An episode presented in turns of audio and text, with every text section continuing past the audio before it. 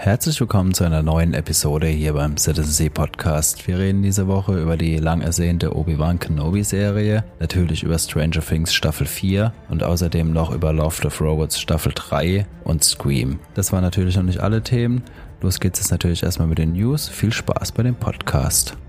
Wir hatten ja die Star Wars, ähm, die Convention, nee, sie heißt nicht Convention, sie heißt ah, Blibla Blubber. Wie heißt die denn? Ähm, ich habe es vorhin noch gelesen. Äh, Celebrations. Ja, genau, die Celebrations, die waren jetzt letztes oder haben letzte Woche gestartet. Ich bin mir ganz sicher, ob die nicht sogar noch andauern.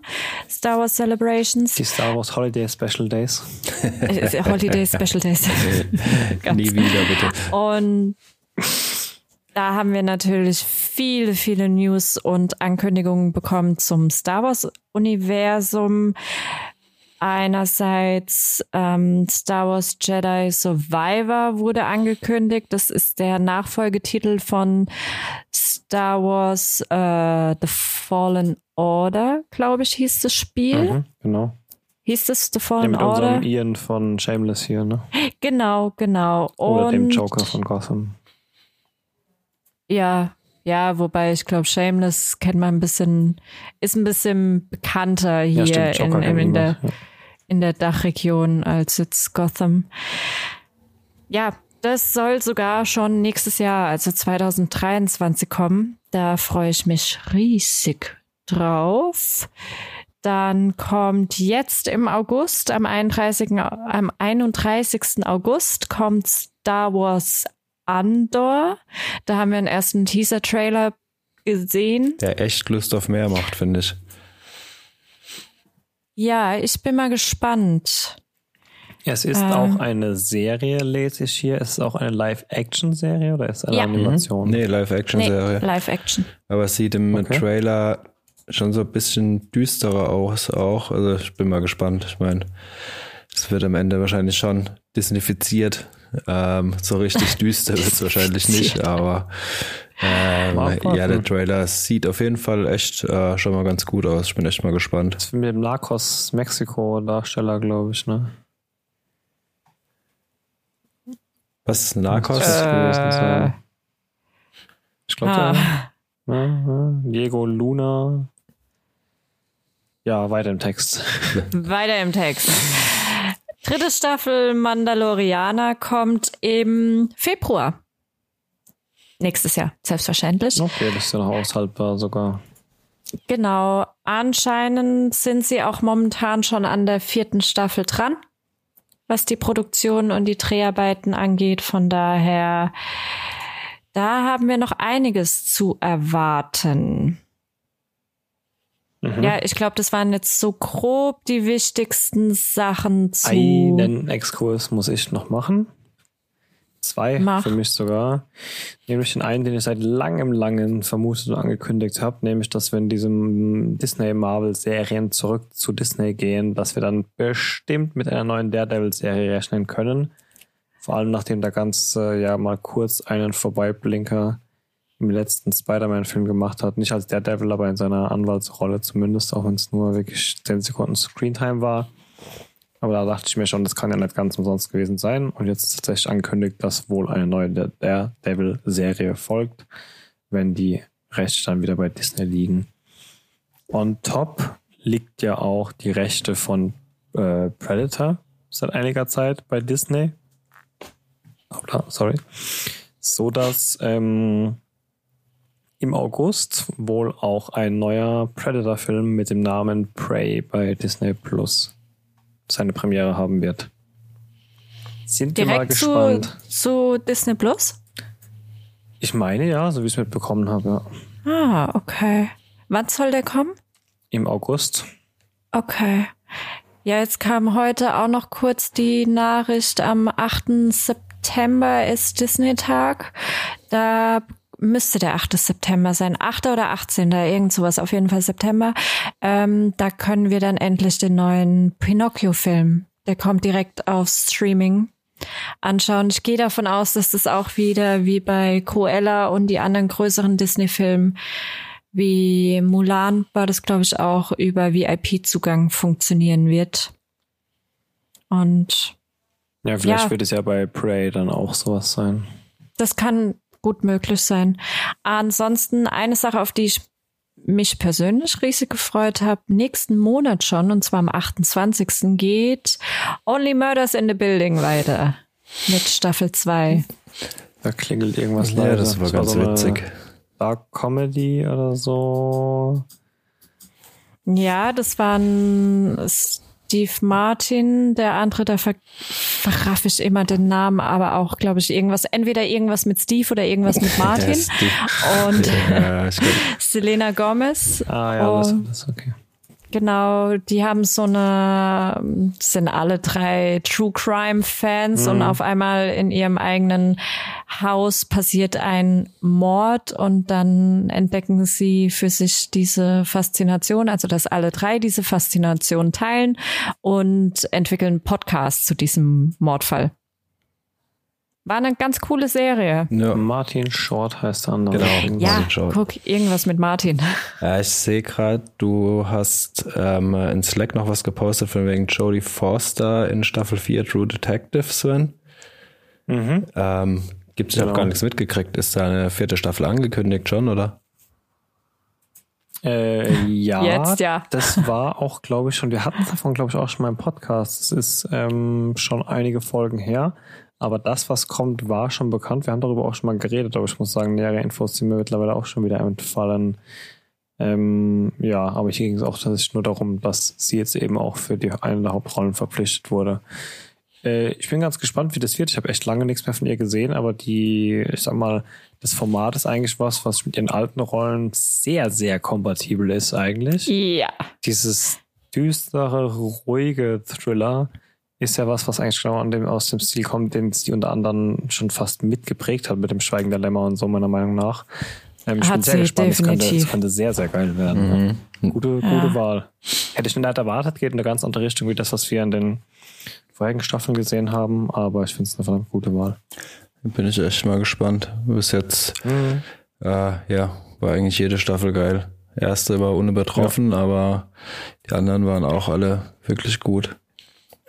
Und naja, die könnte echt gut reinpassen. Ja, finde ich auch.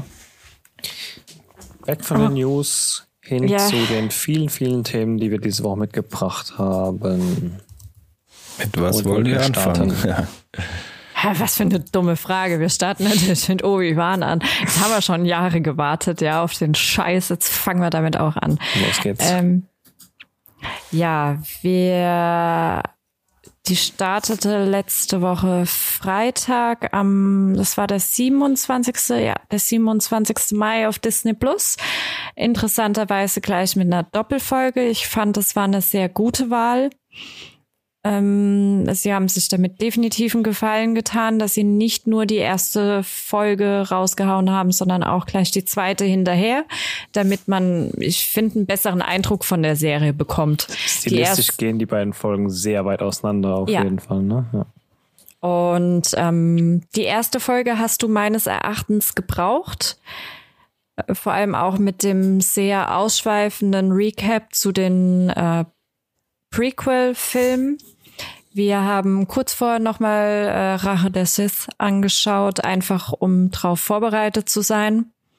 Eigentlich hätte ich gerne noch in den letzten Wochen die ein oder andere Folge Clone Wars und Rebels mit reingebracht, aber ja, ist halt so, wie es ist, hat nicht gepasst, deswegen Rache der Sith und danach dann Obi-Wan Kenobi. Ich habe keine der Animationsserien gesehen, aber Rebels spielt doch dann nach, wenn ich Timeline richtig im Kopf habe, oder? Ja, aber ich glaube, da gibt's so ein paar Encounter noch mit Obi-Wan und mit den ähm, Inquisitoren, die recht spannend sind, um das so ein bisschen mehr äh, einordnen zu können. Ich glaube, die Inquisitoren, wenn du nur die Filme gesehen hast, kennst du nur aus dem, Aus gar nichts. äh, doch aus dem ähm, ähm, Jedi The Fallen Order, da kommen die drin vor, aus dem Spiel. Ja, aber selbst da, wenn du sagst selber, also ich habe nur die Filme gesehen, wortwörtlich, und mir waren das gänzlich neue Charaktere. Ich habe natürlich vorher ein wenig was mitbekommen über die Diskussion von wie der Charakter jetzt dargestellt ist im Vergleich zu seiner animierten Version und bla bla bla so weiter. Das heißt, ich hatte vorab ein paar Bilder gesehen, Diskussionen mitbekommen, aber das heißt ja, dass mir die Charaktere in irgendeiner Form näher gebracht wurden. Ich kann es auch noch nicht so ganz zeitlich einordnen, weil ich dachte ja, dass zu der Zeit, wo Order 66 ausgeführt wurde, Ja, Zehn Jahre genau, später. Zehn Jahre später. Nee, nee, ich meine, dass alle Leute da, äh, alle Jedis da gekillt wurden und damit war dann halt Feierabend und ich meine, klar, dass ja, um die Story weiterzutreiben, noch den einen oder anderen hat überleben lassen, der geflohen ist, macht Sinn. Aber so wie ich es verstanden habe, jetzt aus dem, was ich mir gestern und vorgestern dann reingelesen habe, sind ja die Inquisitoren gefallene Jedi zu großen Teil, die sich nach der Order 66 dem Imperium angeschlossen haben. Ähm, aber ich frage mich, wo da halt die Überzeugungsarbeit geleistet wurde, weil im Endeffekt wurden die direkt gejagt und erschossen und wurden, also wo wurde denen die Wahl gestellt, sich der Gegenseite anzuschließen, so ein bisschen. Das hat mir leider in den Ja, Artikeln, die ich ein gelesen habe, so inkonsistent, inkonsistente Sachen in der Serie, aber können wir später noch dazu kommen. Ich glaube, Mhm. erstmal darf die Juliane ihre Lobeshymne loswerden. Ja, sorry. Also, ähm, noch Abschweife war vielleicht gerade noch was. kurz, weil du äh, noch erwähnt hattest, dass die erste Folge stilistisch ähm, äh, sehr anders war. Die erste Folge basiert, so wie ich das verstanden habe, noch sehr auf dem Drehbuch von äh, Hussein Amin oder wie der heißt. Der hat zum Beispiel auch Drive gemacht oder äh, 47 Ronin. Der hatte ursprünglich das Drehbuch geschrieben, das wurde dann ja aber nochmal komplett gecancelt und äh, neu geschrieben. Und äh, das waren quasi so die Reste von ihm noch. Also deshalb, äh, ja, es ist kein Wunder, dass die erste Folge jetzt nochmal ein bisschen anders wirkt wie der Rest.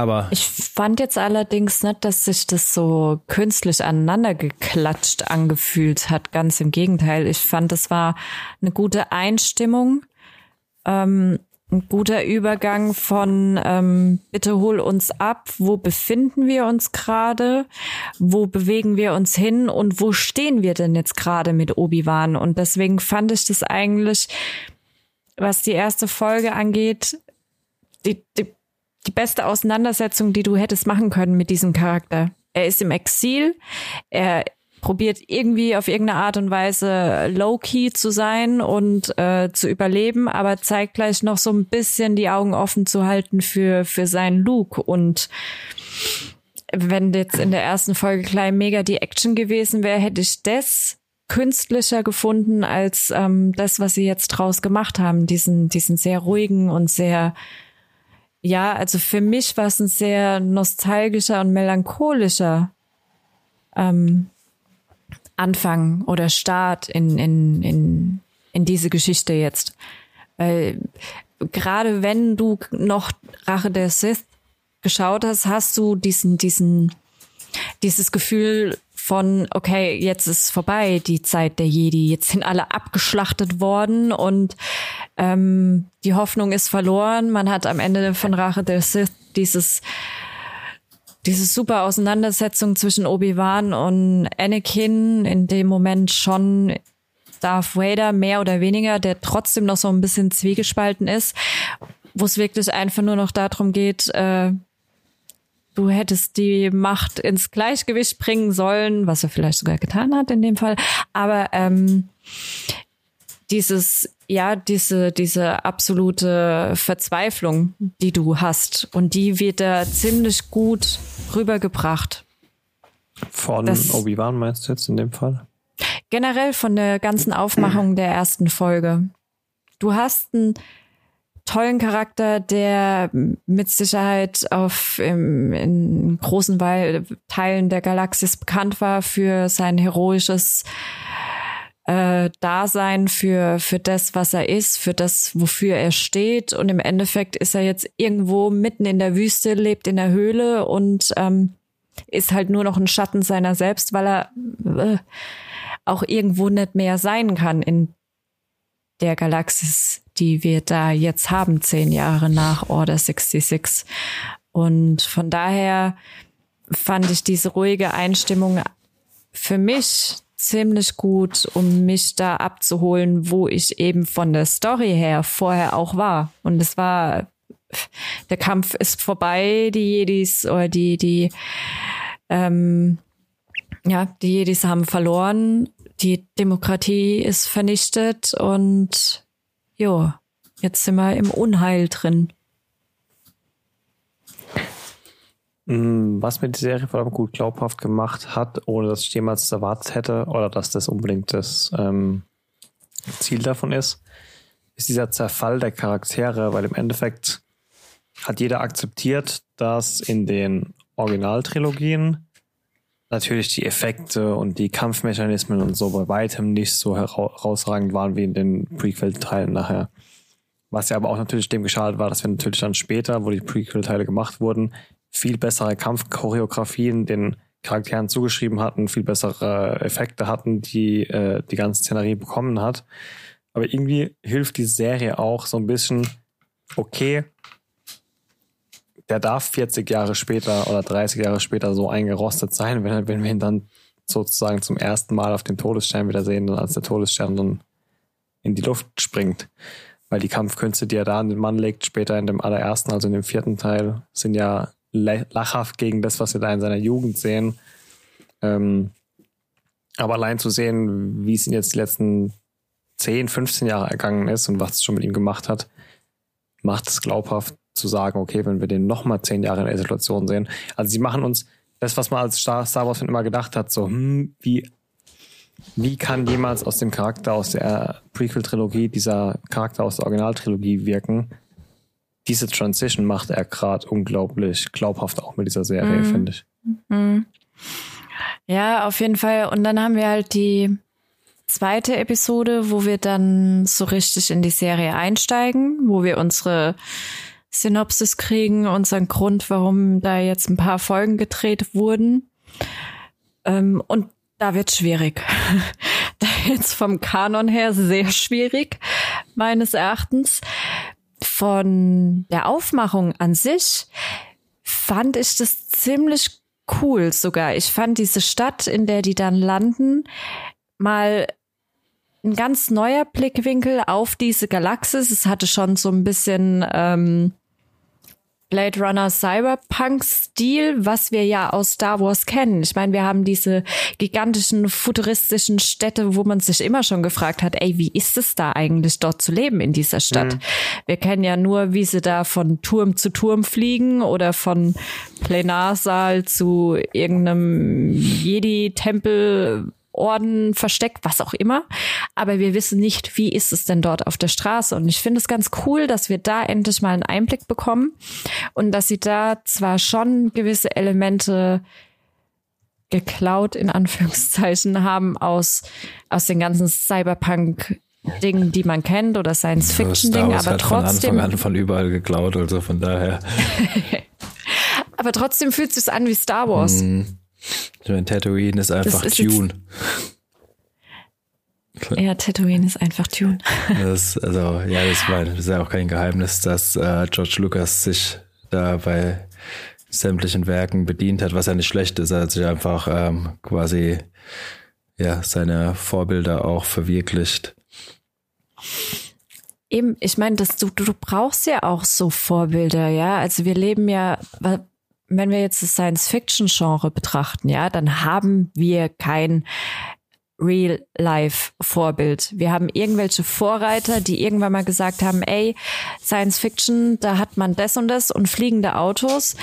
Und dann ist es halt so universell akzeptiert. Und ja, natürlich ist es so, wenn wir in, in irgendeiner weit, weit entfernten Galaxis sind oder im Jahre 2070 oder sonst irgendwo, dann haben wir das, weil wir uns so halt die Zukunft vorstellen. Und so macht's halt auch die ganzen Sachen authentisch. Klar ist es geklaut, irgendwo auf irgendeine Art und Weise. Aber wenn ich zu dir sag, bitte porträtier mir mal einen Wüstenplanet, dann ist das Dune ja, mal, oder Tatooine. Muss ja nicht sagen geklaut, man kann ja auch sagen inspiriert. ja, ich meine, dann guck so. die ganzen Tiere an, die da rumrennen. Ich meine, das fängt ja schon an dabei, dass sie so erzwungenermaßen kein Tier zeigen wollen, was jemals in unserer Galaxie gelebt hat. Aber ich meine, dieses, dieser komische Nasenbär, auf dem da rumreitet, ist halt trotzdem ein Kamel, ne? Kannst du mir halt erzählen, was das ist, auch wenn es halt so einen Rüssel hat, das ist halt ein Kamel. Störe ich jetzt auch nicht dran, könnte ich jetzt sagen, jo, ne? Aber der hat das Kamel geklaut. Ja, Aber das genau. ist doch, das ist doch das Geile an Star Wars, ja. Du hast halt Real Life Inspiration, aber du machst daraus eine komplett neue Spezies. Ja. Und du siehst diese Spezies halt nicht nur einmal kurz, weil, ah, geil, da hat unser Design, äh, unsere Designabteilung irgendwas fancy, abgefahrenmäßiges, ähm, Nee, die leben damit ja auch produziert. in den Kanon rein dann und ziehen es 40 Jahre später wieder raus, je nachdem, was für Freaks sind, die dann die Nachfolgeteile machen, ja. Ja, von daher Folge zwei Gehen wir mal weg vom Design, gehen wir mal in Richtung Story und dann wird's schwer. Dann wird's sehr, sehr schwer.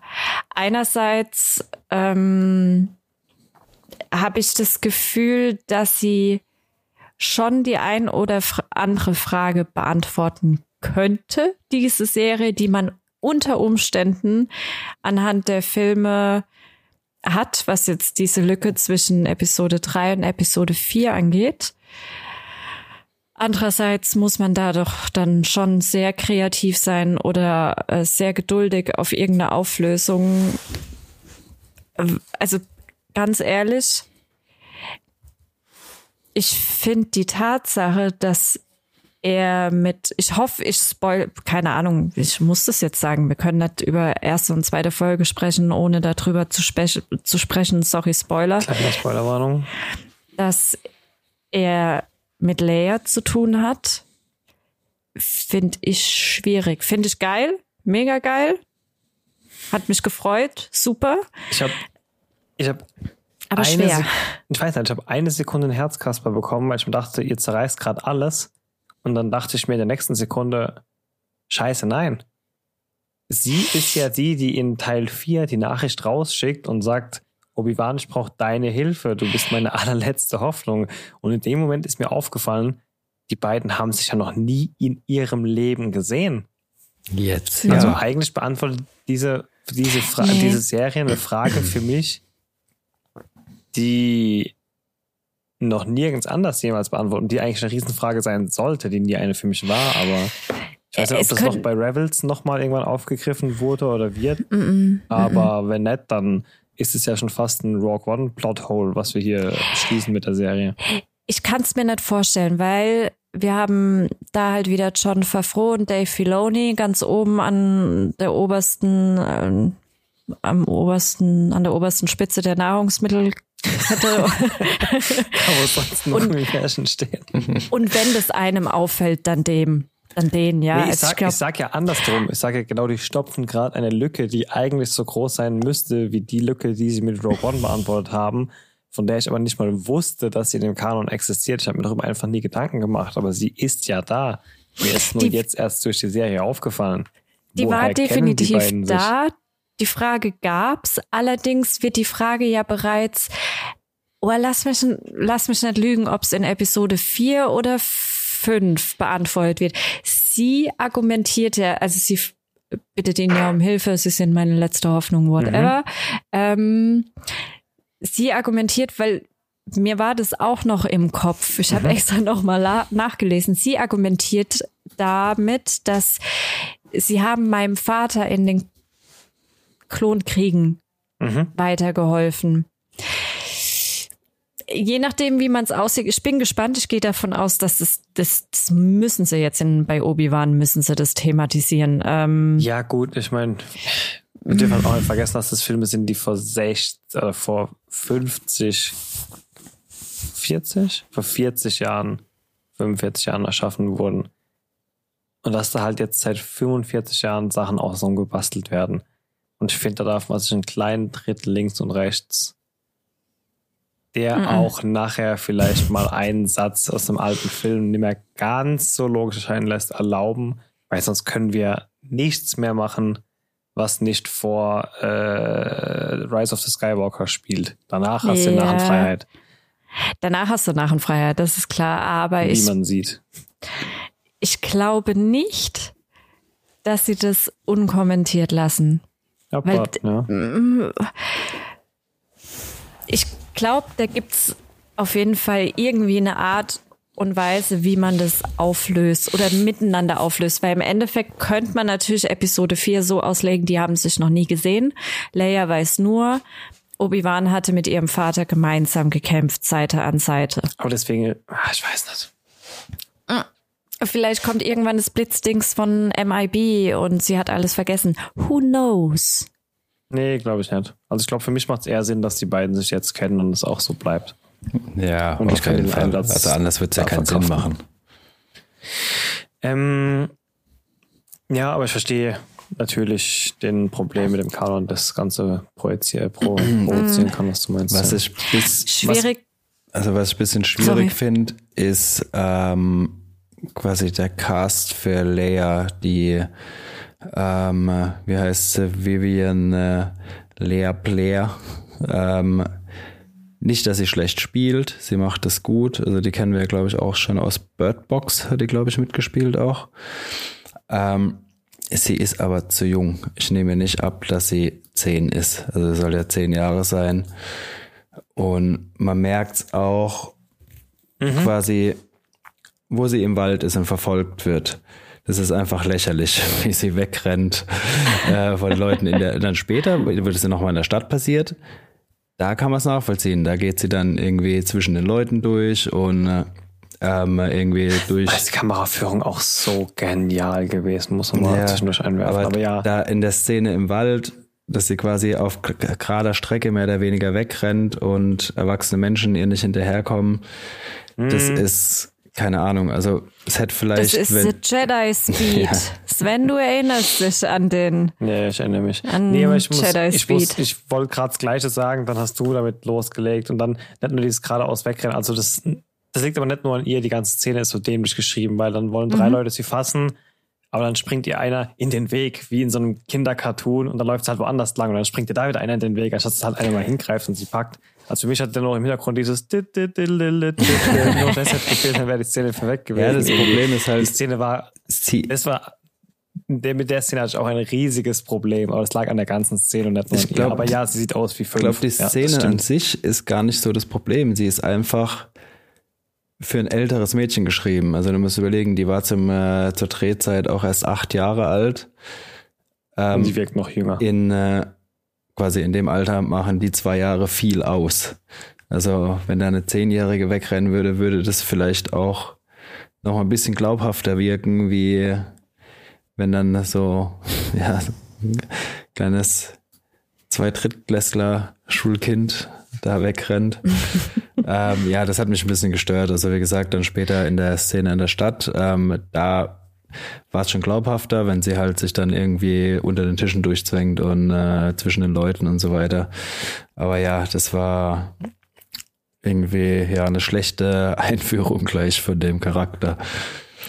Wie, Das- wie das- findest du aber ihre Rolle geschrieben, mal abgesehen davon, wie sie besetzt ist, aber also der Stil, mit der sie agiert und mit der sie in ihrer Umwelt umgeht und so weiter, findest Ach, du, das ich- ist konform zu dem, wie wir uns Lea in ihrer Jugend vorstellen Ja, können? glaube ich schon. Definitiv. Also die ist ja auch so ein bisschen äh, hochnäsig, also was ist hochnäsig? Äh, Schlagfertig, schlagfertig, ist genau. Das ist halt, ja, Frech, fröhlich. ja, ist halt, keine Ahnung, man könnte vielleicht ein bisschen argumentieren, dass sie für eine Zehnjährige ein bisschen zu schlagfertig ist, aber das passt ja zu dem Charakter eigentlich. Mhm. Also von daher finde ich, Das, selbst das wird ja, glaube ich, sehr genau, das wird ja sogar angesprochen, glaube ich. ja. Ja, er sagt irgendwann zu ihr, sagt ja, du bist erst sag 10 oder mal, so. wie alt bist du denn eigentlich? Fand ich witzig, muss ich lachen. Weil ich mir das auch gedacht habe. Ja, nee, ich unterschreibe es eigentlich ziemlich so, wie du es gerade gesagt hast, Nico, glaube ich. Ja. ähm, äh, Die erste Besetzung. Ja. Nee, nur kurz noch. Was? ähm, äh, ein lustiges Easter Egg habe ich äh, heute Mittag in einem anderen Podcast gehört, ähm, wo ähm, Obi-Wan quasi, ähm, ich weiß nicht mehr, wie der Planet heißt, der Cyberpunk-Planet, wo der da hinkommt, ähm, äh, ist doch, äh, kriegt er doch so eine Droge, wo man so noch meint, ähm, äh, davon vergisst du sogar deine eigene Tochter. Und äh, Hm, die, das ist sie, ne? ja, genau, das ist, wo es ihn gibt, ist die Tochter von Ian McGregor. Das ist so Ja. kleiner, äh, Vorhin auch irgendwo gelesen. Diese mit diesen pinken Haaren oder was, ne? ja. Mhm. Das, Ja, da geht's auch dann wieder um Spice. Ich finde, also sagen wir es mal so, ich hab's, ich hatte natürlich gehofft, dass es die Mega-Serie für mich schlechthin ist. Ähm, sie hat mich an so vielen Punkten abgeholt. Das äh, war unbeschreiblich. Es, ich finde auch Leia, die passt für die Leia, die ich im Kopf habe, aufgrund der 70er, 80er Filme. Das passt zu der Leia, die ich mir vorstellen würde als Kind von Padma und Anakin, wie wir es aus den Prequels kennen. Das passt auch zu der Layer, die wir jetzt in den Sequels bekommen haben, wo dann erstmal auch die Frage aufgeworfen wurde, hey, sie ist das Kind von Darth Vader und Padme, also dass Luke der Mega-Jedi ist und sie halt so überhaupt gar keine Kräfte hat, passt nicht. Das wurde schon im Original-Trilogie besprochen. Und von daher finde ich, also hm, mir wäre das gar nicht aufgefallen, dass sie jünger ist als zehn. Ich habe mir nur irgendwann mal gedacht, oh, die ist recht klein. Aber dann dachte ich mir, ja, okay, aber Carrie Fisher, wie alt, wie groß waren die? 1,50? Ja, ich glaube, deshalb haben dann sie halt ich mir, auch. Vielleicht passt es doch. Ich glaube, deshalb haben sie auch eine, so eine kleine ge, äh, gecastet. Das ist halt, ich weiß nicht, hast du Mein Gedankengang war, hast du es im O-Ton geguckt? Wie lange soll die Serie Sven? gehen?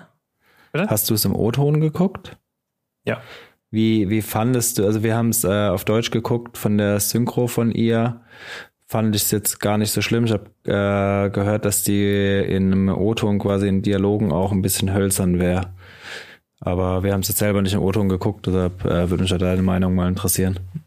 Nicht mehr, als es jetzt ein Kind halt in dem Alter wäre. Also ich meine, jetzt kann man wieder drüber schlagen. Macht es, macht es sie zu einem glaubwürdigen Kind oder macht es sie zu einer schlechten Schauspielerin? Aber im Endeffekt ähm, hat das alles so gepasst. Also wie du, wie du sagst, wirkt sie definitiv jünger, als sie sein soll. Ich hatte genau diesen Moment auch, wo ich die Szene mit ihr gesehen habe, mir dann irgendeinem Moment gedacht habe, hey, Moment, hieß nicht irgendwie am Anfang der Serie, das ist zehn Jahre nach der ganzen letzten äh, Filmgeschichte.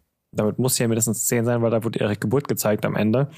Ähm, also sie wirkt definitiv viel zu jung, aber der Rest außenrum ist für mich sehr, sehr stimmig.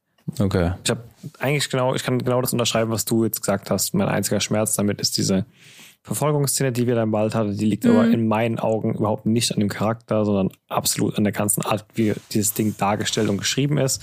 Vielleicht ist es so, weil Disney besser hinbekommen hat, das kann ich nicht beurteilen, aber diese ganze Szene ist, das ist eine Disney-Szene für ja, mich. Das ist halt, so, ne? Ich glaube, da ist einfach die Inszenierung das Hauptproblem und nicht ähm, ja. quasi die Schauspielerin. Ja, ja, ich finde aber, das kann man, also ich persönlich kann es verkraften, definitiv. Das wird einmal geguckt, die Szene, ich denke mir, ah, hätte man vielleicht besser machen können. Okay, haben sie nicht besser gemacht, ist halt so, konzentriere ich mich halt auf die anderen Dinge. Genau. Und das ist halt wirklich so, bei allen anderen Dingen ist halt schwierig, was zu meckern zu finden. Ähm, Kamal äh, Najani heißt er, glaube ich, der wo diesen Fake äh, Magnet Jedi spielt da. Mhm. Ähm, den hätte es für mich nicht gebraucht, weil der kann nur eine Rolle spielen und sie hat da ja. nicht reingepasst. Nee. Ich mag der, den in dummdödel Comedy-Serien gerne, weil er passt da rein. Ähm, aber der hat, der hat nur einen Gesichtsausdruck, der guckt immer gleich, ob er smirty oder flirty oder, oder einsichtig oder reumütig sein will. Und sein kompletter Charakterturn zwischen ich verarsche dich komplett und verkaufe dich für meinen ganzen Vorteil und ah, jetzt mache ich alles wieder gut, weil ich muss Buße tun. Warum? Also, mhm. warum kam für mich überhaupt nicht raus? Und wenn dann, warum so krass und warum jetzt? Also, der Charakter hat mich genervt. Wahrscheinlich ist das, was ältere Leute früher bei Chacha Binks hatten. Ich habe ihn nicht nachvollziehen können und ich finde, dass er gut geschauspielert hat. Also das war wirklich eine unnötige Nummer, den da drin zu haben. Ja, wobei der auf eine Art und Weise eingeführt wird in, in dieses ganze Szenario, dass ich mir vorstellen kann, dass er vielleicht noch eine große Rolle spielt. Das könnte sein, ich hoffe es nicht. ähm, aber wie gesagt, das sind wirklich die zwei, diese eine Szene mit Lea und dieser Charakter ja. ist halt wirklich ein, das sind die zwei Sachen, die ich suchen musste, wenn ich was zu meckern haben will an der Serie. Und der Rest war für mich ein starker Start von dieser Serie. Also ich finde, wenn wir noch mal kurz auf diesen Kanon zu sprechen kommen, ich finde, das könnte noch echt spannend werden. Was ich noch schwierig fand, war der äh, der First Inquisitor. Ja, das ist, wie gesagt, da habe ich keinen Bezug zu, aber das habe ich schon uh. ganz viel online gelesen, dass das so ist, ja der wird ja gespielt von Rupert Friend. Ähm, da habe ich auch ewig gebraucht, bis ich den endlich erkannt habe, weil ich mir auch dachte, hä, sollte der nicht mitspielen? Ist er das jetzt? Ist er das jetzt? Ja, das ist er. Ähm, ja, finde es schwierig, dass der Klei abgemurkst wurde. Das, ähm, das müssen sie noch erklären. Weil der lebt in späteren Geschichten. Ja gut, siehe 500 andere Charaktere, inklusive Darth Maul, der in der Mitte durchgeschnitten wurde und keine Ahnung was alles. Ne? Also wann war jemand, wann war jemand, ich meine Star Wars ist ja mittlerweile wie so eine Superhelden-Serie, ne? Da wirst halt in irgendein Lazarus Pit geworfen und dann kriegst du eine untere Hälfte wieder dran geschraubt und weiter geht's, mein Freund. Es kann auch sein, dass, dass sein Bruder lebt oder whatever, ja. Wir, wir werden es sehen, aber ich finde es cool, dass sie ähm, die Obi-Wan-Serie dafür nutzen, um diese Inquisitoren mal ein bisschen näher ans Licht zu bringen, weil das ist eigentlich immer eine recht coole, spannende Story mit denen, die das Ganze noch so ein bisschen, ja, ein bisschen krasser macht, die ganze Star Wars-Geschichte, finde ich. Für viele ist es ja nur Pew Pew und eine Seite gegen die andere Seite, aber die Tatsache, dass da halt eine komplette Gesellschaft im Endeffekt ähm, gejagt und ermordet wurde und dass es dann im Nachgang auch noch so richtige Inquisitoren gab, die äh, nur den einen Job hatten und zwar die weiterhin zu jagen, zu suchen und zu vernichten äh, oder auf die dunkle Seite zu ziehen. Das finde ich eigentlich immer eine spannende Sache gewesen und äh, finde es ganz gut, dass die hier jetzt so einen großen Story-Bereich nee, einnehmen bei Obi-Wan. Für mich als jemand, der die Serie, anderen Serien nicht geschaut hat, ist es halt auch völlig außen vor. Ne? Für mich sind die alle Jedi einfach damals bei der Order 66 geschlachtet worden an, an einem Tag. Und dann gab es halt keine mehr und dann irgendwann ist der Todesstern in die Luft geflogen. So ist halt für mich der Kanon. ja, noch inzwischen ja. sage nichts. War nix. Ist euch eigentlich aufgefallen, dass Obi-Wan sein eigenes Theme äh, bekommen hat in der Serie? Ja gut, jede Star Wars. Nee, der also hatte vorher keins. Der gute John Williams hat sich ja mit seinen mittlerweile 90 Jahren extra nochmal aufgerafft und für Obi-Wan extra Theme geschrieben. Ach so, was dann nur, okay, nur für ihn ist, ja. Wurde aber mal Zeit, ey, wurde echt mal das Zeit, weil im Endeffekt haben sie ja alle eins, fast alle. Ja, also mir, mir ist, wenn ich es jetzt nicht gewusst hätte, wäre es mir ehrlich gesagt gar nicht aufgefallen. Also es ist irgendwie sehr unaufdringlich. Wir reden jetzt nicht von einem Intro oder sonst was, sondern von dieser Szene, die immer wieder kommt oder von der musikalischen Szenerie, die mhm. immer wieder aufgebaut wird, wenn dieser Charakter auf dem Bildschirm genau. so erscheint. Genau. Ne? Ja. Nee, ähm, also ich muss jetzt auch mal in den nächsten Folgen mehr drauf achten. Ich habe das jetzt auch erst gelesen, nachdem ich ähm, oder nachdem wir die ersten zwei Folgen geguckt haben.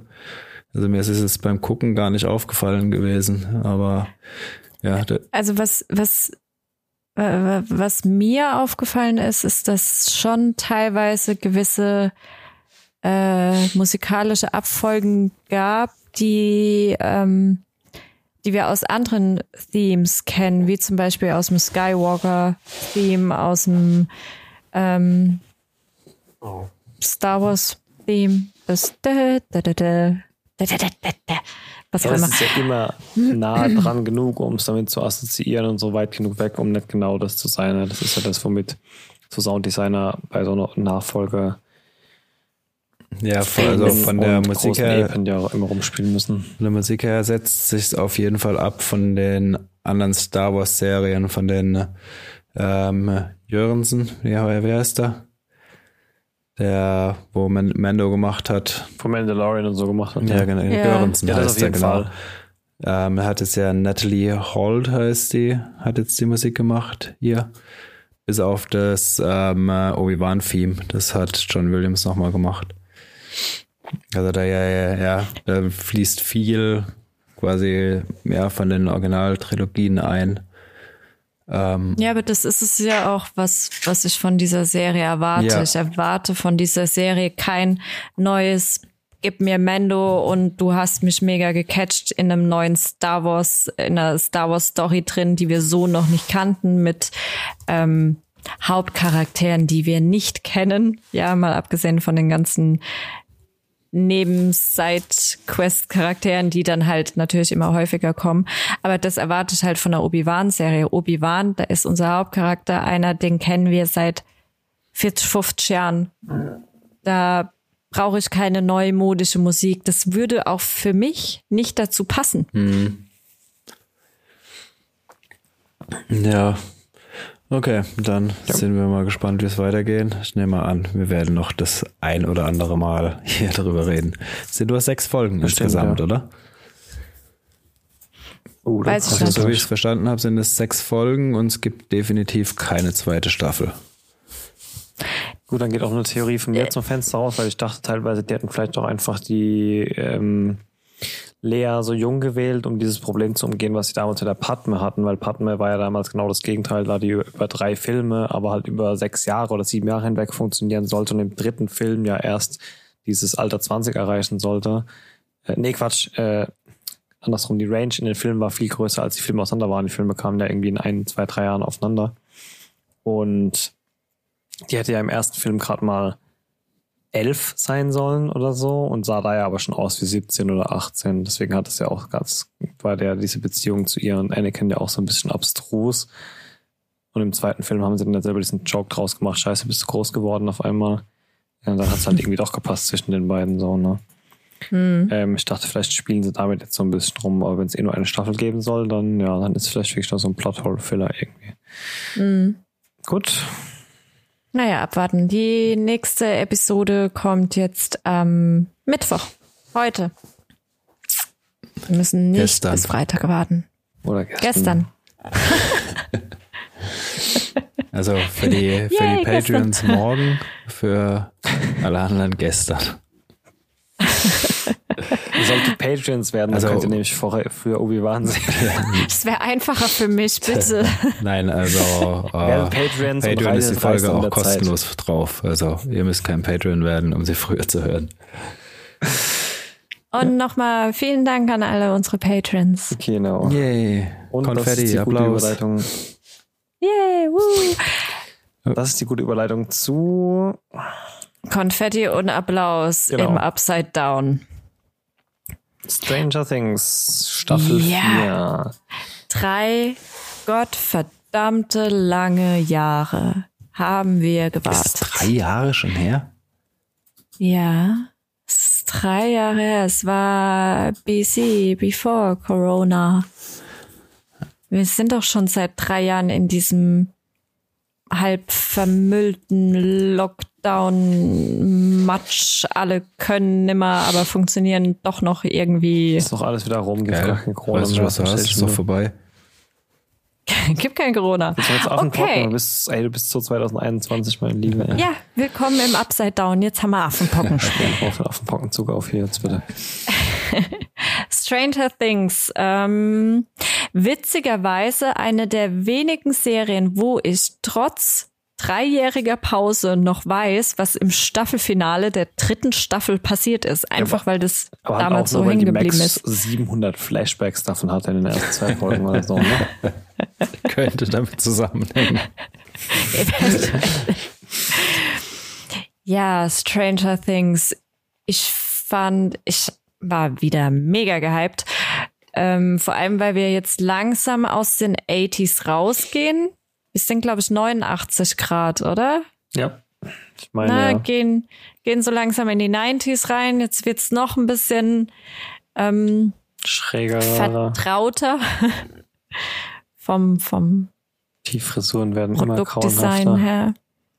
Ja, aber es ist immer halt alle mal rumgelaufen, oder? Ja, ich war da zwei, also ich weiß nicht, ob ich so rumgelaufen bin. Du hattest gar keine Haare. oh, ich habe so einen, so so einen Jedi-Zopf irgendwann mal, doch, glaub mir. Ja, wir haben alle seltsame Frisuren in den 80ern und 90ern. Ja. Ja. Ja, auf jeden Fall Stranger Things Staffel 4. Ich war überrascht, wie brutal dieses, diese Staffel ist.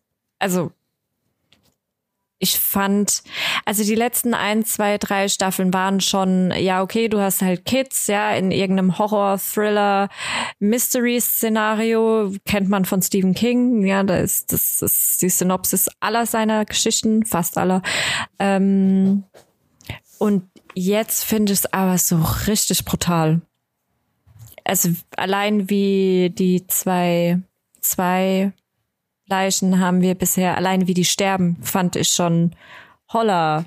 War ich so von Stranger Things nicht gewohnt, find's aber ganz cool, weil dadurch hast du noch mal so eine so eine neue Seite. Ich dachte mir, ah, okay, vierte Staffel, ja, wir kriegen noch ein neues Vieh aus dem Upside Down und im Endeffekt ist es halt wieder Pop-Culture-mäßig sind wir doch irgendwie alle gehypt und die Kids werden zu Helden, aber diesmal hat so ein so einen kleinen Horror-Twist, den ich so nett erwartet habe, was aber mehr für mich in diese Richtung, ja, mehr in diese Richtung Stephen King geht. Und deswegen fand ich es eigentlich ganz cool, weil obwohl es was Gewohntes ist und auch die Story einigermaßen vertraut ist, weil wieder ein neues Vieh, was wir besiegen müssen, ähm, fühlt sich dadurch doch noch mal ganz anders an. Für mich jetzt. Meine Meinung. Ja, für mich ist auch damit irgendwie genau das, was ich immer die ganze Zeit an der dritten Staffel bemängelt habe, jetzt nicht mehr da, weil jetzt haben sie sich mal was Neues getraut. Jetzt hat man auf den ersten Moment vielleicht gedacht, so, äh, ist es noch Stranger? Ja, doch, es ist noch Stranger Things und es traut sich auch mal was Neues und ich finde, es funktioniert wunderbar. Ähm, ich weiß nicht, was es ist. Ich stimme dazu, dass die Darstellung von Gewalt ungewöhnlich war, wobei ich es jetzt auch nicht so ungewöhnlich finde, weil wenn wir mal an das Finale von der dritten Staffel denken und wer da wie wo durchbohrt wurde, das sah jetzt auch nicht so arg viel appetitlicher aus. Ähm, aber ich weiß schon, was du meinst. Es hat schon so einen, so einen, so einen anderen Creep-Ekel-Faktor irgendwie. Mhm. Aber ich weiß nicht, was es ist mit all dieser Szenerie, mit all dieser genialen audiovisuellen Spielerei in dieser Parallelwelt mal wieder und all dem, was mir da gesehen und gehört und ans Ohr genagt wird, ähm, nehme ich nichts davon mit irgendwie. Ich muss sagen, andere Splatter oder Horror-Franchise oder so, die nimmst du dann ja doch nochmal mit in die nächste dunkle Ecke beim Pinkeln oder denkst mal nach, wenn die Folge aus ja. ist oder so. Und das ist bei Stranger Things irgendwie nicht so. Vielleicht mhm macht diese Kinderszenerie irgendwie so abstrus. Also ich finde, bei Stephen King hast du die Tatsache, dass es um Kinder geht, macht es immer noch mal extra creepy. Bei Stranger Things macht es irgendwie verdaubarer. Ich weiß nicht, wie ich es sonst beschreiben soll. Vielleicht ist es auch dieses Pop-Culture, was da noch hinten dran ist und was es auf der einen Seite zu so einer schönen, warmen Nostalgie macht. Genau, das aber ist es, glaube ich. Mhm. Du hast so ich, aber ja. Du hast halt ja, auf, eine, auf der einen Seite dieses Creepy ein bisschen, also ja, aber schon die ganze Zeit so, und auf der anderen Seite dann einfach dieses nostalgische 80s, jetzt mhm. mittlerweile 90s. Also das ist einfach so dieses Feel-Good-Ding. Auf der einen Seite mhm. das nostalgische Popkultur aus den 80ern und so weiter.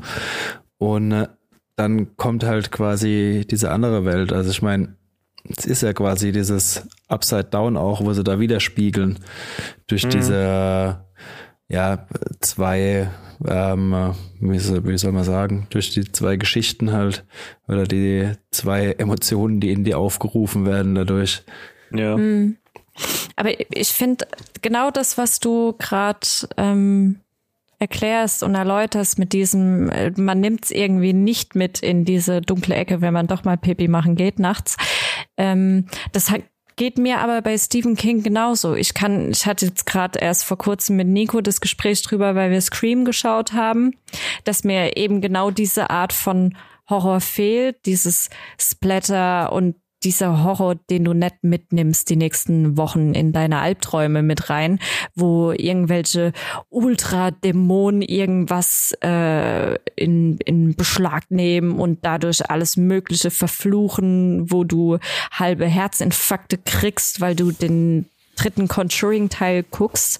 Ähm, und so geht's mir aber bei Stephen King auch so. Und bei Stephen King hast du das eben auch, dass du immer diese Kids hast und dass du dich meistens in einer Zeit wiederfindest, wo wir eben alle Kinder waren.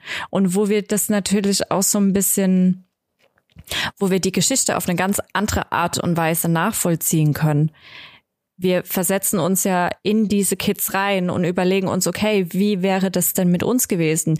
Wir haben uns damals als Kids auch unschlagbar gefühlt, was Abenteuer angeht. Und natürlich hätten wir das irgendwie gemeinsam bewerkstelligt. Wenn du jetzt allerdings als Erwachsener dir äh, Conjuring anschaust und dir überlegst, in, in irgendeinem so äh, Spukhaus zu leben, dann, dann kriegst du einen halben Herzinfarkt und denkst dir, oh, um Gottes Willen, nein, das kann ich nicht, das geht nicht. Und als Kinder, ja, ich glaube einfach, du hast eine andere Art, dich da hinein zu versetzen. Ja, halt eben sein, auf ja. diese spielerische und diese Freundesbasis, die du da halt hast. Und ich Mhm. glaube, das macht Stranger Things mittlerweile in der vierten Staffel halt auch aus. Du kennst die einzelnen Charaktere, du kennst die Teenies und du kennst die jüngeren Kids und du weißt ganz genau, wer mit wem am besten kann. Ähm, wer wo am besten drin ist, wer den Witz hat, wer den Charme hat, wer hinter wen du dich verstecken würdest, wenn da jetzt doch das Vieh um die Ecke kommt. Und ich finde, das ist halt auch viel von diesem Stranger Things, weil wir halt eben diese Kids haben, die halt zusammenhalten und sind wir mal ehrlich, wären wir selbst in dem Alter, äh, selbstverständlich würden wir gerne mit der Clique rumhängen, weil sieht am witzigsten aus und am spaßigsten und Außer wenn sie mal wieder auf die Schnauze bekommen, weil sie ein Nerd sind. Ja, ich bin Nee, ja. Ähm, ja. echt mal gespannt, wie das jetzt auch zu Ende bringt. Ich meine, es ist ja schon krass, hat ja quasi fast jede Folge jetzt äh, Spielfilmlänge. Da gehen ja alle. Ich habe bisher nur viereinhalb gesehen. Habt ihr schon alle sieben gesehen? ja, oder? ja. ja, Also die haben jetzt ja, also Teil 2 geht es genauso weiter. Die haben ja, glaube ich, alle mindestens 90 Minuten Laufzeit, die Folgen. Mhm. Oder 80, 90 Minuten, sowas. Ich weiß gerade nicht in den Kopf, aber gehen alle sehr, sehr lang. Also ich glaube, die hatten halt wirklich einfach noch viel zu erzählen, um die Geschichte zu Ende zu bringen. Also ja, bin echt mal gespannt, wie es dann äh, in Teil 2 zu Ende gebracht wird. Aber ja, sie bringen halt einfach dieses Feeling wieder perfekt drüber. Das ist ja eigentlich auch das, was die Serie hauptsächlich ausmacht. Ja. Ja, definitiv. Und was ich ganz cool fand, was ich, ähm, ich glaube, das hatten wir auch in der letzten Staffel, diese unterschiedlichen Handlungsstränge, die doch miteinander in Verbindung stehen, weil äh, irgendwie sind sie dann doch mit Walkie-Talkies in Verbindung und irgendwie haben sie auch die gleiche Agenda, bloß gehen sie es halt unterschiedlich an. Und ich finde, das macht's halt auch noch so ein bisschen aus. Ich hatte oft das Gefühl, wenn wir das in Serien oder Filmen haben, dass es dann den einen oder anderen Handlungsstrang gibt, wo ich mir denke, oh, ja, komm, gib mir wieder den anderen Handlungsstrang, den finde ich jetzt nicht so interessant. Aber bei Stranger Things fand, hat mich das nie gestört, einfach weil dir jeder Handlungsstrang auch so ein bisschen ein anderes Genre gibt. Ja. Hopper ist halt sehr weit abseits, sowohl äh, von der Lokalität her. Ich finde, die Handlung hat sich ein, oder zieht sich ein klein wenig. Ich bin jetzt äh, noch mittendrin mit Staffel äh, Folge 4, Folge 5. Na, Ähm, wart's mal noch ab, die wird noch richtig gut. Auch da halt eine wichtige Entwicklung, ne? Und außerdem unterhält es halt auch nochmal die Joyce, die natürlich sonst, ähm, ich glaube, bei der hätte sonst alles andere gerade so ein bisschen künstlich dran geklebt angefühlt, aber ich finde, dadurch, dass sie da gerade auf der Suche ist, ähm, ja, gibt es ihr eigentlich auch wieder eine ganz gute Story. So. Ja. Die ist allerdings sehr wichtig. Ich hatte am Anfang auch das Gefühl, so ja, pff, warum dauert das so lange? Mhm. Aber die wird noch richtig, Ja, richtig gut und richtig wich wichtig auch am Ende.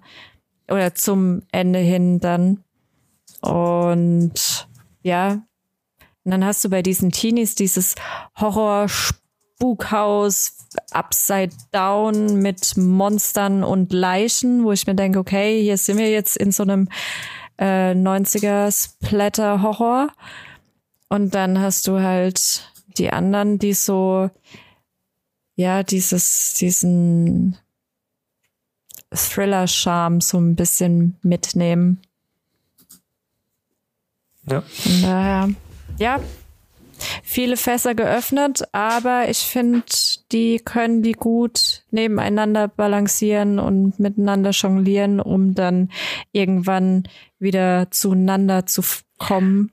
Ja, ist ja krass, ne? Die haben jetzt normalerweise hat eine Staffel, glaube ich, acht Folgen gehabt. Die jetzt hat ja zweimal sieben dann oder was? Ah, 90 Minuten fast oder 80, 90 Minuten. Das sind ja schon fast zweieinhalb Staffeln, die wir jetzt in einer Staffel bekommen, so mehr oder minder, ne? Ja, aber es ist ein schönes Format, finde ich jetzt. Also ja, ja, auf jeden die, Fall. die ersten sieben Folgen reichen natürlich nicht aus. Aber dafür sind sie halt dementsprechend ein bisschen länger und dass man dann ein, zwei Monate warten muss. Ähm, ich habe leider schon wieder vergessen, wann der zweite Teil kommt. Bald. Ähm, Finde ich jetzt nicht so schlimm. Nee, Überhaupt ist okay. nicht. Ist okay. Ich finde auch den, äh, ähm, weiß er noch, wie er heißt, der Böse diesmal. Der. Wetschner. Genau, Wegner. der, den finde ich auch ähm, äh, wirklich gut, auch gut gemacht. Das äh, sieht man auch, dass es halt wirklich äh, Maske und Kostüm ist und kein CGI-Vieh. Also Mhm. der, ja, ist auch sehr schön umgesetzt. Mhm. Ja, bin mal gespannt. Im zweiten Teil wird man mit Sicherheit noch mehr von ihm sehen. Ich denke auch, dass er, wenn ich mal eine Theorie anbringen darf, nachher wird es irgendwie wahrscheinlich zurückgeführt, dass du ihn dann irgendwann vielleicht, vielleicht ist er ja auch ein Charakter, den wir irgendwo schon mal anders irgendwie gesehen haben. Vielleicht ist er nicht nur ein, eine Kreatur, die in diesem, dieser zweiten Welt lebt. Oder vielleicht kommt es ja schon noch bevor. Vielleicht ist es Barbara. Ja, vielleicht. vielleicht ist einer von den Beatles, man weiß es nicht. Ja, mit Sicherheit.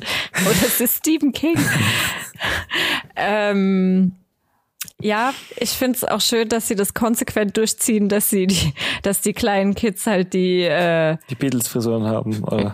nicht nur die Beatles-Frisuren haben, sondern dass die Kids auch die Bösewichte benennen und dass das halt dann Knall hat, auch der ist.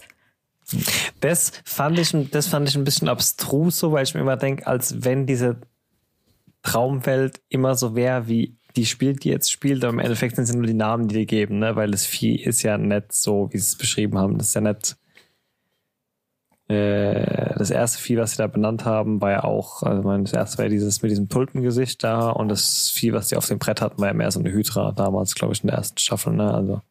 Ja, aber wie würdest du es denn nennen? Ne? Also wenn ich mich dann probiere, in die Charaktere rein zu versetzen und jemand sagt zu mir, ey, das ist so ein Demigorgon-Vieh, dann ist es für mich in dem Moment auch Demigorgon, Mm. weil ich habe ja keine Alternative.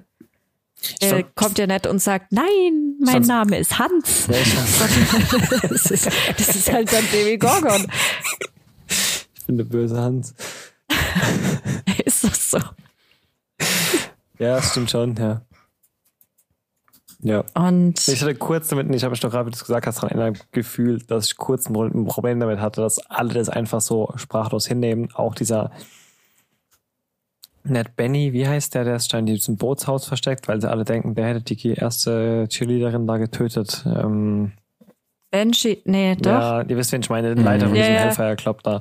Ja, der hat auch den finde ich auch so Wo geil. alle dann halt sagen so, ja, gut, ist Wegner. Und der so, ah ja, Wegner. Und für ihn ist dann auch so völlig selbstverständlich. Dann dachte ich mir auch so, hm, okay, ja, gut. Das, das musste ich kurz balancen, aber danach wurde es dann auch gleich wieder so sehr gut, dass das dann auch okay wieder war für mich. Äh, er hat der Wegner äh, eingeführt. Ja, ja, klar, aber dann sagen alle anderen so, ja, aber es geht halt wirklich in eine zweite Welt, in der wir leben und da lebt halt Wegner. Und der so, ah ja, Wegner, okay, alles klar, dann ist es der jetzt. So, Er ist halt Wegner. gut. Witzigerweise, als der ähm, eingeführt wurde, dieser, dieser Charakter von diesem Mhm. Ben irgendwas. Nennen wir einfach Ähm, Benji künftig. nennen wir ihn Benji. Ähm, musste ich mich kurz so an, an meine Jugend zurückerinnern und dachte mir, Alter, so einen Typ hatte doch jeder in seinem erweiterten Freundeskreis. So ein mega Nerd mit langen Haaren, der Rockmusik hört und irgendwie so voll düdüd ist, ähm, hatte doch jeder, oder? Ja, aber keiner, der eigentlich so sympathisch und so aufgedreht war. Also, Ja, das, das hat mich auch fasziniert. Am Anfang dachte ich mir, oh, was ist das für eine Pissnelke? Aber dann dachte ich mir, oh, das ist ja eigentlich voll der sympathische Typ. ja. Naja. Ja, Ja. dann äh, mal gespannt auf Teil 2. Mhm, ich freue mich drauf. Ausschweifend, ausschweifend. Was haben wir noch an Themen? Ihr habt noch vorhin irgendwas erwähnt, ihr hättet Scream geguckt. Ja, Teil 14. Nee, wo sind wir aktuell? Müsste, glaube ich, fünf sein. Ach doch, erst, okay. Ist, glaube ich, ist es vier oder, f- nee, fünf. Mm, einfach nur Scream. Er heißt, äh, ja, er heißt einfach nur Scream. Ähm, ist ein cooler Film. Nächstes Ich- Thema. nee, nee, gar nicht. Oh, ähm, muss allerdings zugeben, hier bräuchte ich so ein bisschen die Unterstützung von meinem Bruder, weil der da mega drin ist in diesem ähm, ganzen Scream Legacy Step Up Universum.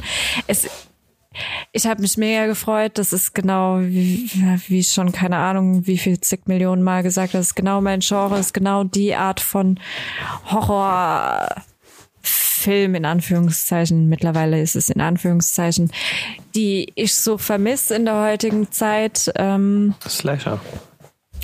Slasher, ja. Ja, mittlerweile ist es ja hm, Pipifax, ne? Die ganzen Scream, Halloween und wie sie alle heißen. Aber fand ihn ganz cool.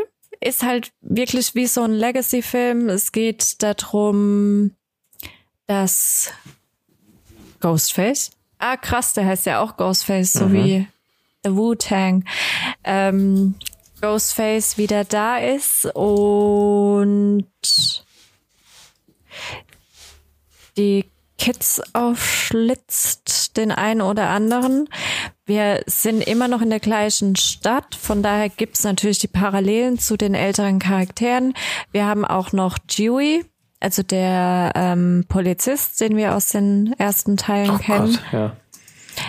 Der auch um Hilfe gebeten wurde, weil er halt immerhin einer derjenigen ist, der weiß, was da dahinter steckt und worum es geht. Ähm, die anderen werden auch noch dazu gerufen, wobei die eher semi-begeistert sind, zurückzukommen und zu helfen. Ist, er ist super clever gemacht.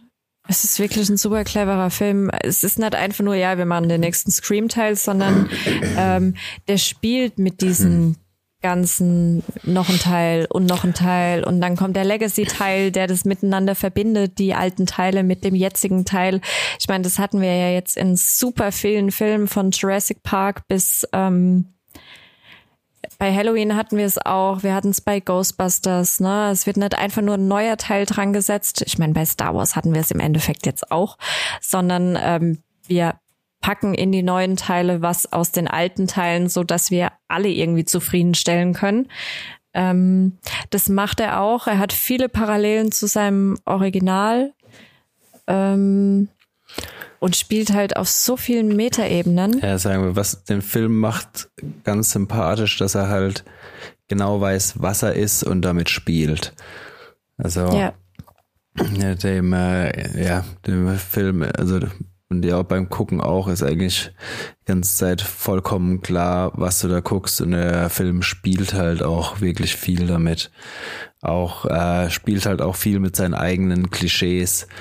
Ich meine, bei Scream ging es ja schon immer um äh, Horrorfilm-Klischees, ähm, wie du dich verhalten darfst und wie nicht. Und äh, ja, damit spielt der Film eigentlich die ganze Zeit, was ja, was ihn, was ihn eigentlich wirklich ganz sympathisch macht. Also ich war nicht ganz so begeistert wie Juliane, aber ist auf jeden Fall ein guter Film, man kann es sich angucken.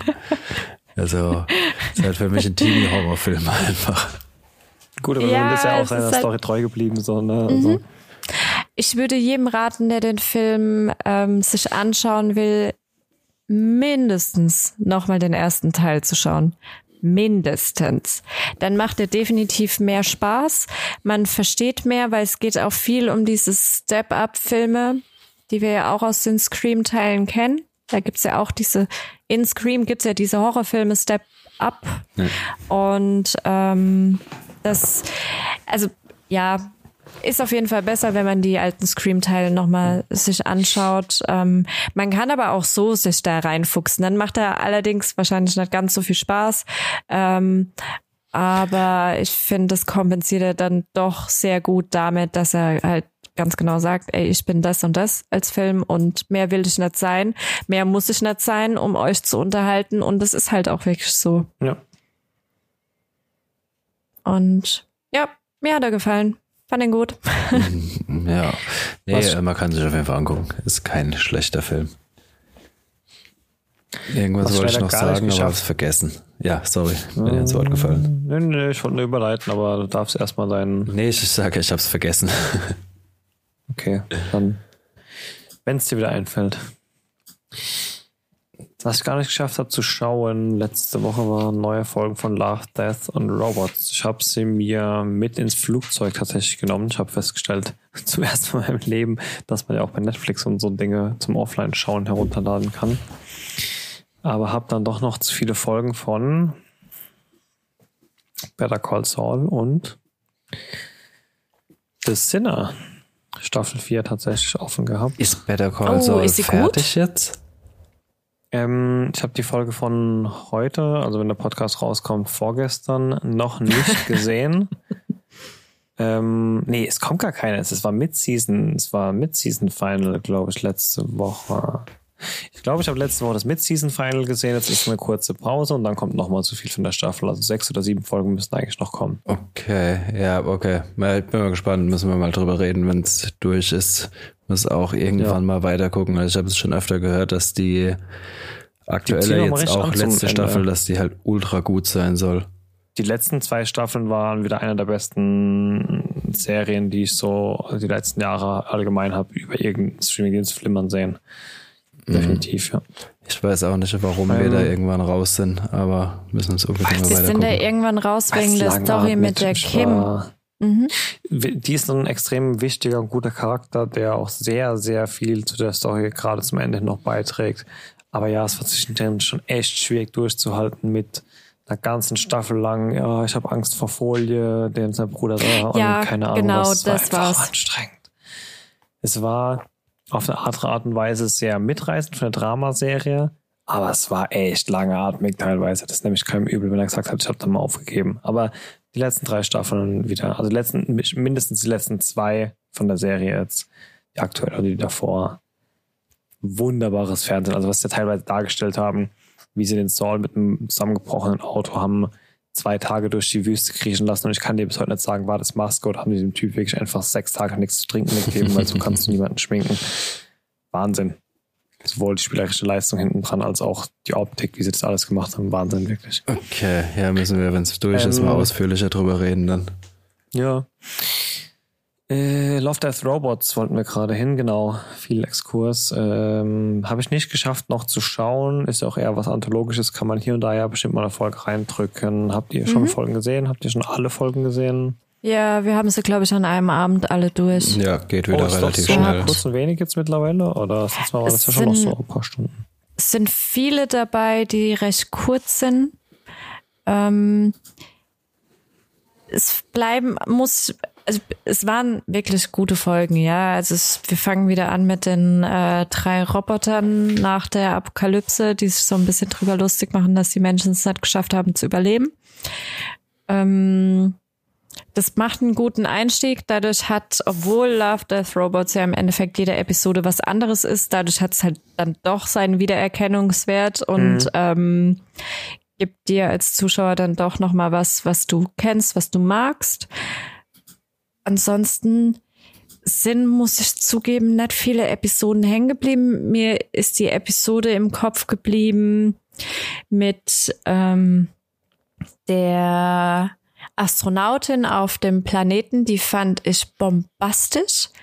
Die fand ich vor allem zum Schluss hin sehr, sehr gut mit dieser Off-Stimme, die da so ein bisschen das kommentiert am Ende.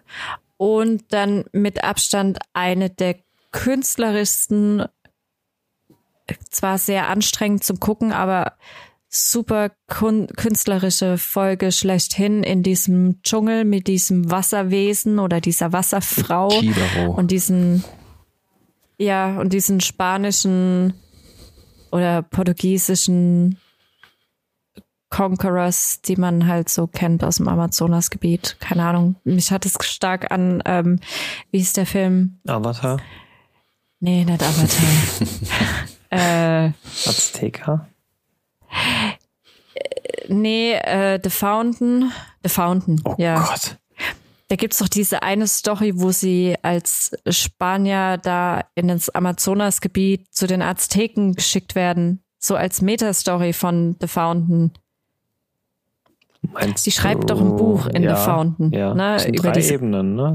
Ja, genau. Ja. über diese Königin, die ihre Ah, ja, ja, Portugiesen, okay, ja, ne? ja, okay. An das hat mich das so ein bisschen erinnert, bloß in einer künstlerischen Darstellung. Ich kann dir nicht sagen, ob das alles gemalt ist, ob das äh, am PC gezeichnet ist, ob das animiert ist, ob das Real Life ist und da einfach ähm, Kranke Filter drüberlegen. ein, ein, ein kranker Filter drüber gelegt wird. Es ist bombastisch, aber es ist unheimlich anstrengend zu schauen. Es ist sehr schnell.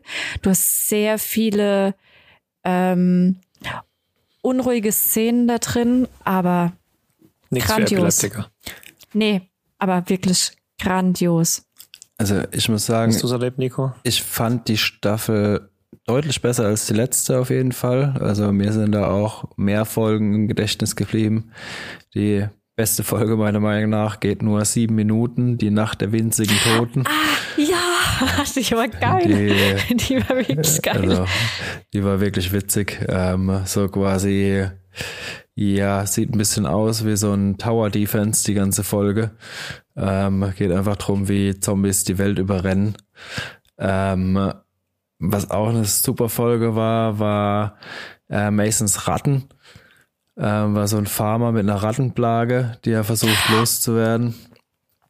Ähm, ja, ja, genau. also es waren, waren einige wirklich ähm, gute Folgen dabei. Also lohnt sich definitiv wieder. Also ich fand die letzte Staffel war ein bisschen äh, schwächer. Da waren nicht so gute dabei, aber bei der waren jetzt ein, zwei, wo ein bisschen schlechter waren, aber sonst, also was heißt schlechter auch nicht, ein bisschen schwächer, aber waren halt auch wieder ein paar richtige Hammerfolgen dabei. Also es sind mindestens drei, vier richtige Hammerfolgen dabei. Also lohnt sich auch und vor allem du guckst das ratzfatz durch. Ich hab's hier gerade mal offen. Also die längste Folge geht 21 Minuten und die kürzeste geht sieben Minuten. Also du hast das in äh, zwei Stunden durch, glaube ich, oder so. Also ja. Lohnt sich auf jeden Ja. Fall. Also ich bin ganz bei Nico. Zweite ist nicht so gut wie die dritte. Ähm, jetzt, wo du wieder gesagt hast, was alles für Episoden dabei waren, ja, die waren schon sehr gut.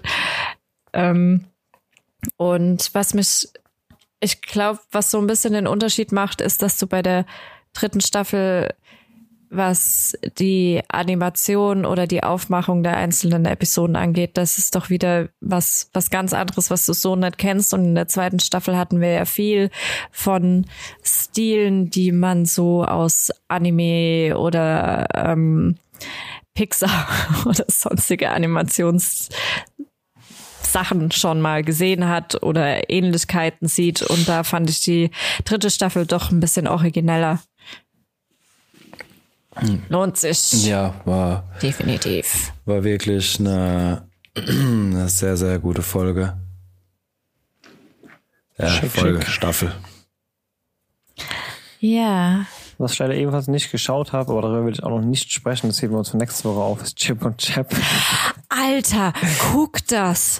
Ja, auf jeden Fall ist so abgedreht. Das muss ich noch schauen, deswegen sage ich auch kein Wort von dem Definitiv. darüber und dann reden wir nächste Woche mal darüber. Guck das. Ich sag nur, es war die letzten zwei Wochen ein Fest für alle Millennials, die in den 80ern und 90ern aufgewachsen sind und von ihren Eltern die volle Breitseite an Popkultur miterleben durften. Guck, Chip und Chap. Du fragst dich Mega danach geil. nur, wie haben die die ganzen Rechte gekriegt?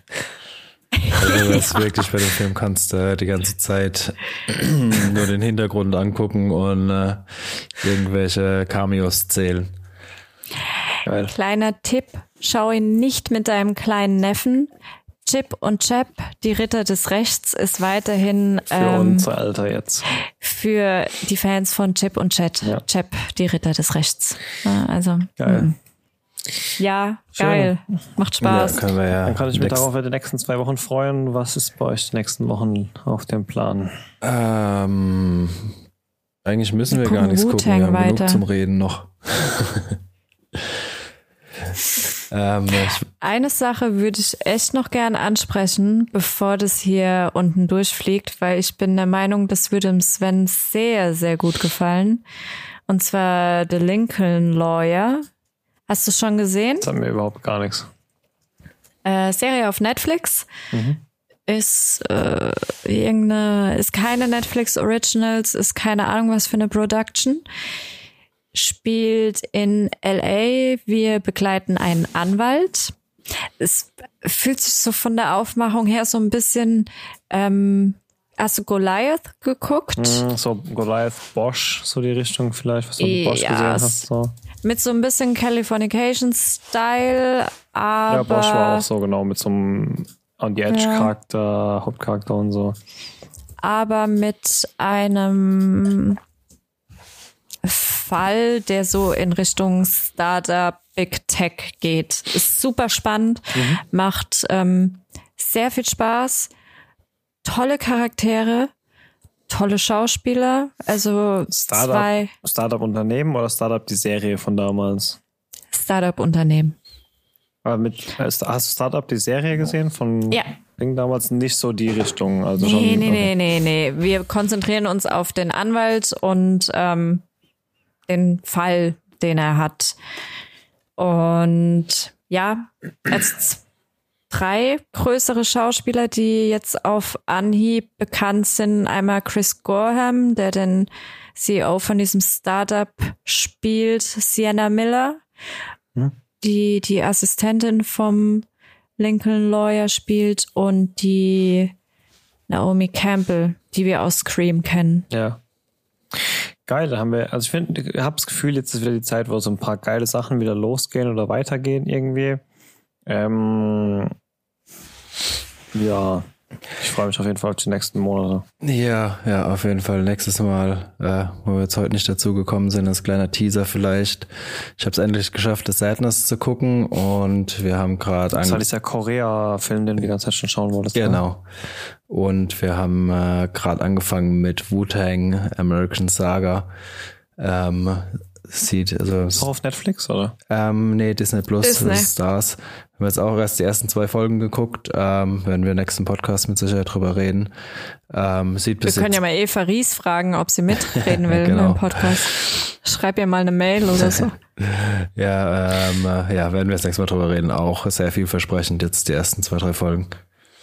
Ja, sehr, sehr geil. Ich freue mich, was ihr zu erzählen habt. Und wenn euch doch an irgendeiner Ecke langweilig wird, schaut mal, steigt mal an irgendeiner Seite wieder in Better Call Saul ein und ich hole auf jeden Fall mal Chip und Chat nach bis nächste Folge. Definitiv. Ich freue mich. Unbedingt. Bis zum nächsten Mal. Bis dann. Bis ciao, dann. Ciao. Bevor es jetzt ganz vorbei ist, am Ende wie immer noch die Bitte um eure Unterstützung. Wenn euch der Podcast gefällt, dann lasst uns auch ein Abo da und empfehlt uns weiter. Oder gebt uns eine positive Bewertung, wo auch immer ihr den Podcast hört. Wir würden uns auf jeden Fall freuen und ihr helft uns damit enorm weiter. In diesem Sinne, ciao bis zum nächsten Mal.